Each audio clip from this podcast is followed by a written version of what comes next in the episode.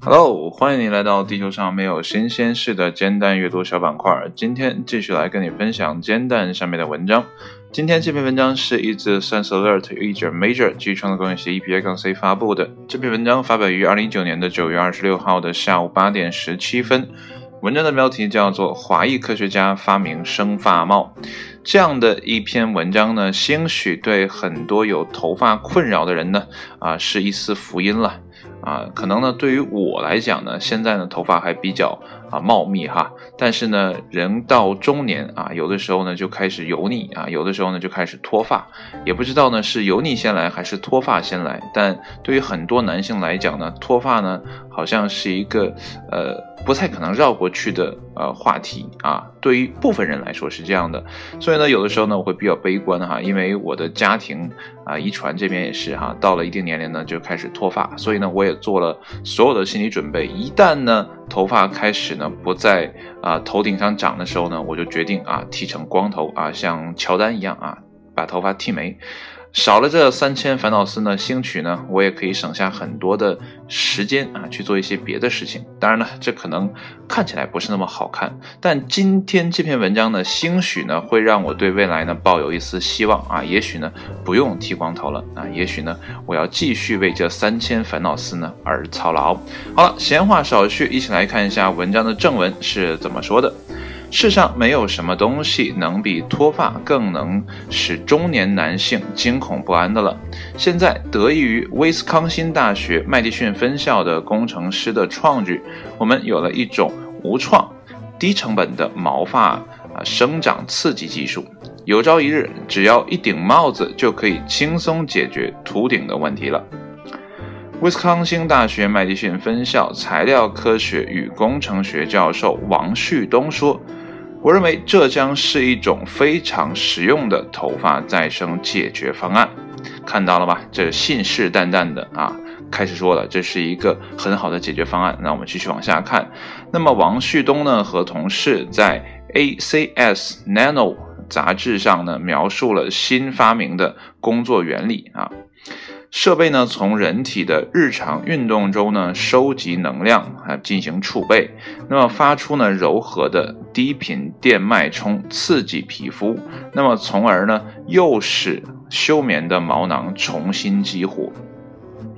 那么该设备无法使皮肤再生出毛囊，相反，它们重新激活了休眠的生发结构，这意味着它们可以在脱发早期呢。作为干预手段，但是无法帮助秃顶多年的朋友。那么说到这儿呢，我要插一句嘴哈，看到啊这样的啊比较详细的介绍自己啊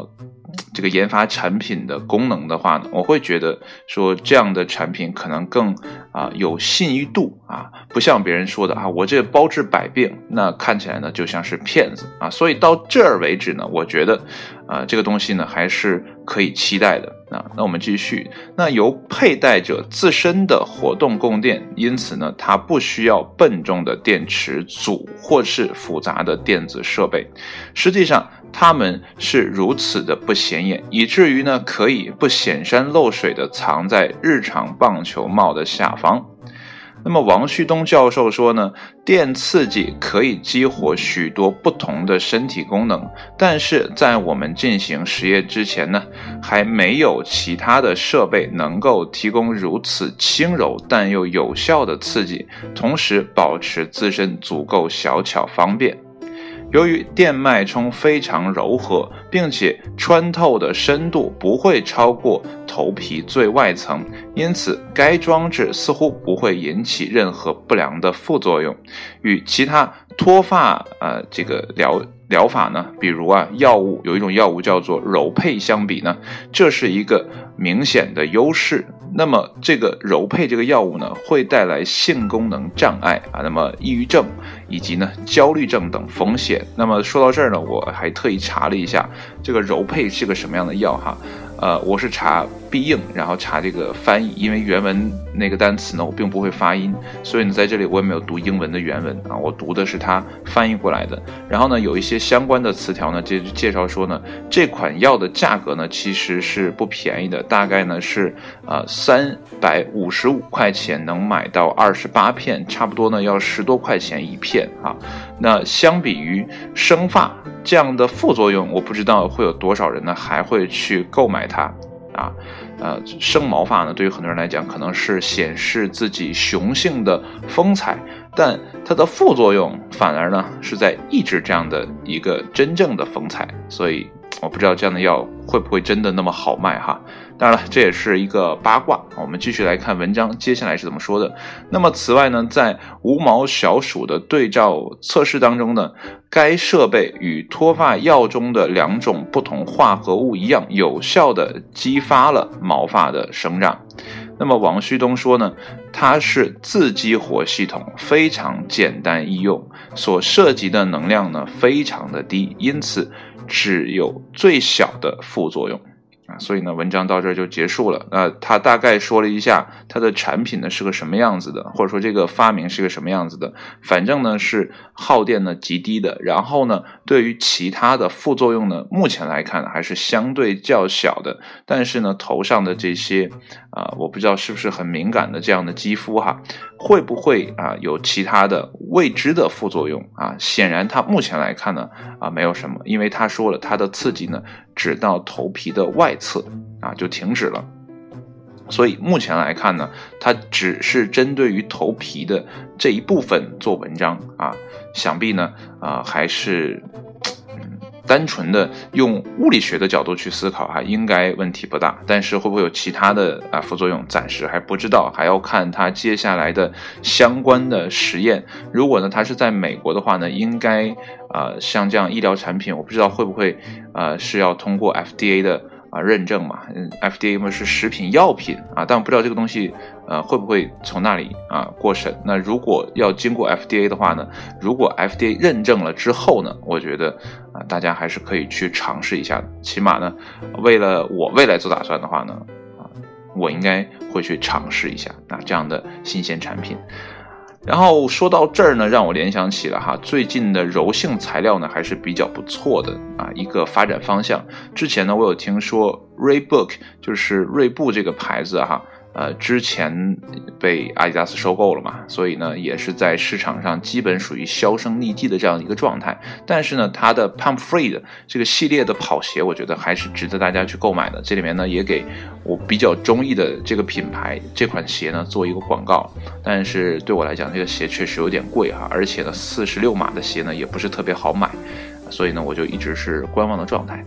啊，然后啊，说到这个柔性材料，再说回来哈，锐步呢就出了很多柔性材料的啊，例如帽子呀，还有其他啊其他的运动产品。那它那个帽子呢是给呃橄榄球运动员来做的，是帮助他们检测这种脑震荡的啊。所以呢，未来的我们的衣服的材料可能会往着更加的。啊，科学的啊，能收集信息的这样的方向发展啊，我是个人这样认为的。然后前两天呢，还听到了关于疫苗的一种新的注射方法，就是呢一种贴片，那你就不用再去啊什么打针啦或者吃药了，直接呢在你皮肤上贴那么一贴，那你这个疫苗呢就相当于打进去了啊，所以呢这也是未来。呃，是医疗也好啊，科学的数据收集也好，还是等等的健康啊这些相关的产业也好，可能这是一个发展方向。也许未来我们身上穿的衣服呢，会自带发光体啊，比如说呢，呃，面对心爱的女孩自己说不出来话的时候，胸口呢就会显示出一排字，然后表达我对你的啊这样的啊情感啊，那也说不定。或者帽子上也是啊，有一有一个滚动的像跑马灯的那样的啊显示屏啊，也不好说嘛。所以未来会是什么样子呢？大家，呃，真的想象不到。所以呢，还是期待这样有科学思维的又有创造能力的人呢，赶紧把这些好产品呢创造出来，然后帮助更多的人呢去解决一些实际上遇到的问题。那今天呢，我选了就一个留言哈，他是 Crow 啊，这个弹友呢说呢，棒球帽将成为程序员工作服的标配，我觉得这可能是一种调侃，呃，对于程序员来讲呢，每天有。差不多，呃，十多个小时要对着电脑屏幕哈，所以这个工作压力也是蛮大的。那他脱发的概率，我相信由于压力啊等其他环境的因素啊，呃，对于脱发这样的事情，可能是个大概率的事件。所以，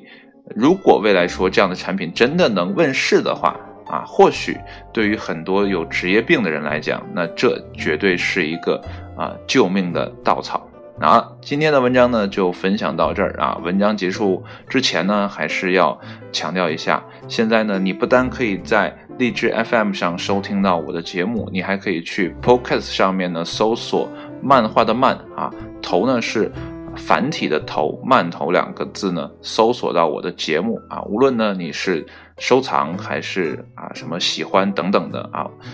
都会方便你日后的收听啊，这样的话呢，在 iOS 上的用户呢就不用再去下载荔枝 FM 啊，导致呢啊你的空间啊被压缩嘛。好了，今天呢就到这里了，谢谢你的收听，我们下一期节目再见，拜拜。